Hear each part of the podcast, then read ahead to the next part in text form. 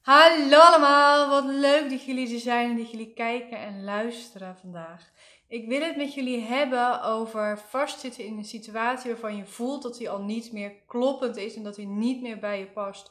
Maar dat is iets waar heel veel hooggevoelige mensen en ook heel veel spirituele mensen met enige regelmaat mee struggelen. En het kan zo verkrampend werken dat je een, een, een baan hebt waarvan je voelt: ik ben hier klaar, ik wil hier niet meer zijn.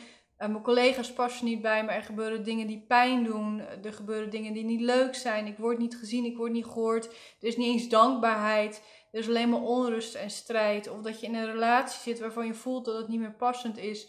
Dat je voelt dat je iets anders wilt. Dat je iemand anders wilt. Dat je dingen tekort komt. En toch lukt het maar niet om weg te gaan. Toch lukt het maar niet om die nieuwe baan te vinden. Toch lukt het maar niet om die relatie te verbreken. Wat dan? En hoe kan dat dan? Want als je voelt dat het niet klopt, hoe kan het dan dat je jezelf niet over die streep heen kunt zetten en door kunt pakken?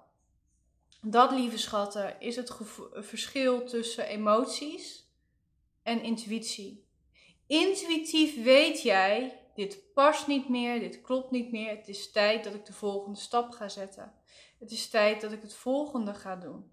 Het is tijd dat ik doorga. snap ik. Ja, emoties zijn hier nog niet aan toe. Je bent hier als mens, dus niet als intuïtief wezen, maar als mens als geheel. Met je verleden, met je ervaringen, met je onverwerkte emoties, misschien zelfs met je belemmerende overtuigingen. Maar ook gewoon met wat je nu voelt, ben je er nog niet aan toe. En daarom lukt het niet. En wat ik heel vaak zie gebeuren bij deze lieve mensen die in zo'n situatie zitten die gaan tegen zichzelf aan schoppen. Die gaan boos worden op zichzelf. Van ja, waarom doe ik dit nu niet? En er ontstaat dan ook een focus, wat heel logisch is, maar wat niet werkt, op het probleem. Dit is wat ik niet wil. Dit is wat ik niet fijn vind. Dit is wat pijn doet. En er komt dan een soort hyperfocus op het probleem, op hetgeen wat pijn doet. Dat je partner dit niet doet, dat je partner je niet ziet, dat je collega's vervelend doen, dat je er niet meer bij past en je gaat je focussen op het gevoel, op het probleem en je maakt het groter en je verkrampt alleen maar meer en meer en meer. Want wat gebeurt er wanneer je focust? Dan worden je emoties groter, dan worden je emoties heftiger en intenser. Dus doordat je focust op dit doet zeer, wordt de pijn groter. Doordat je focust op wat er pijn doet, wat de oorzaak is van jouw pijn, wordt jouw pijn alleen maar groter. Want je ziet daardoor ook veel minder wat er wel goed gaat. Wat wel de mogelijkheden zijn, wat wel de leuke dingen zijn. Dus je verliest ook het contact met je dankbaarheid. Je verliest het contact met je positiviteit. Je verliest het contact met je vermogen om te relativeren. Je verliest het contact met jezelf.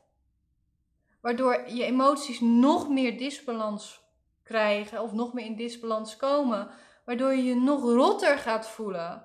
Waardoor het nog groter wordt, waardoor je in een visuele cirkel raakt.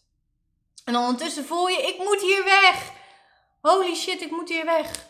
Ik kan dit niet meer. Ik ga eraan onderdoor. En dan komen we in de burn-out terecht. Dat is ook zo'n ding. En dat is eigenlijk, heel eerlijk gezegd, vaak de redding. Hè? Dat is je systeem die op tilt slaat en zegt, no more. Ik ga, nu ga ik jou op tilt zetten, want je kan niet meer.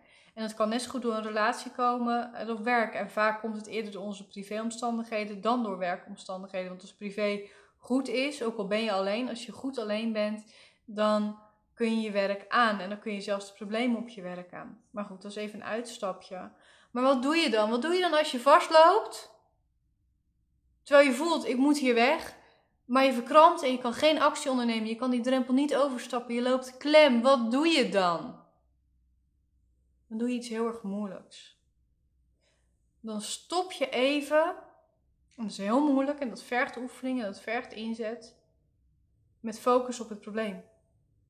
Je stopt even met hoe moet ik hier weg? Ik wil hier weg. Je stopt even. Je neemt een paar uur de tijd om het liefst alleen even ergens in een neutrale, fijne omgeving te zijn, bijvoorbeeld in de natuur. En even voor jezelf de situatie eens echt uit te werken. Want de kans is groot dat je zo verkrampt bent dat je niet meer de realiteit ziet, maar volledig vastzit in je emoties. Wat logisch is. Ik oordeel absoluut niet over, alleen het werkt niet voor je. En ik gun je dat je hieruit komt als je hierin zit. dan ga je heel even objectief vanaf een afstand de situatie omschrijven. Wat is er werkelijk aan de hand? Wat zijn de mooie dingen? Wat zijn de dingen die niet bij je passen? Wat zijn de dingen die pijn doen? Wat zijn de dingen waar je eigenlijk meer op mag focussen, omdat het toch wel goed gaat? Dus ga weer even terug naar de balans en omschrijf inderdaad de negatieve aspecten of de minder leuke kanten. En omschrijf de positieve en de helpende aspecten. Creëer voor jezelf eens even het overzicht. Wanneer je dat namelijk doet, kan je emotie vrijkomen, kan je emotie geuit worden. En dat uiten van emotie, dat is stap 2 wanneer je zo vast zit. Zoek iets om je emotie te uiten. Of het nou praten met een therapeut of een goede vriendin is, wat heel erg helpt. is zeker om eventjes met iemand te sparren die een professional in dit gebied is. Um, dat is helemaal niet raar. Dus doe dat alsjeblieft als dat ook met jou resoneert om dat te doen. Um, of zoek ook iets om te schrijven, het allemaal van je af te schrijven of te schilderen of het op een andere creatieve manier vorm te geven. Het mag ook sporten zijn, maar mijn ervaring is dat sporten toch uiteindelijk minder goed werkt, omdat het een tijdelijke ontspanning van het lichaam is, maar de emoties eigenlijk nog aanwezig zijn, dus later terugkomen. Dus de ontlading is daarin tijdelijk, heb ik gemerkt. Geldt niet voor iedereen, maar dat is wat ik in het algemeenheid heb gezien. En doe dat een aantal keer. Het is niet dat het één keer voldoende is. Het is dat je een aantal keer nodig hebt om je emoties te uiten en zo te verwerken en zo een plekje te geven. Want heel eerlijk, lieve schat, wanneer je vastzit in zulke situaties en je niet vooruitkomt, is dat omdat je in een soort van rouwproces terechtgekomen bent, dat je iets los gaat laten. En er zit een angst onder van wat als het fout gaat.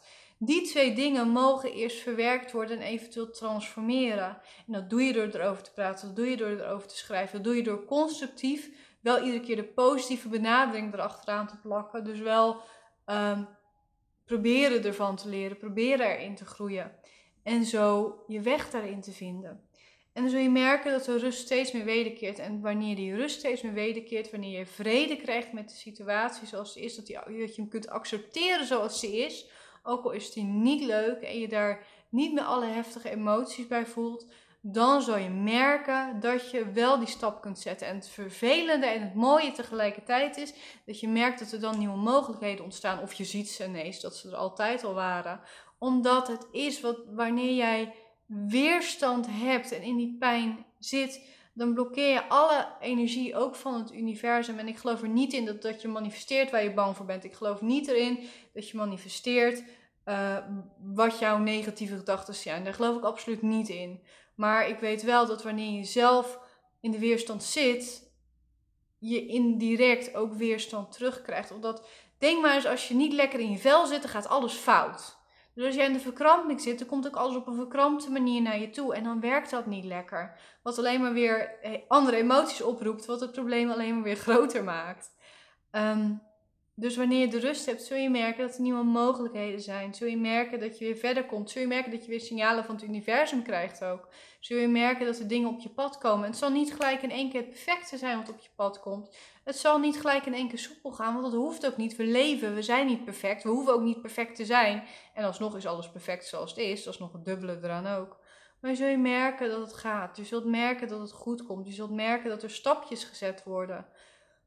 Eén laatste valkuil die ik erin moet benoemen. Verwacht niet dat het in één keer opgelost is. Verwacht niet het perfecte stuk. Verwacht niet van bam, het is voorbij.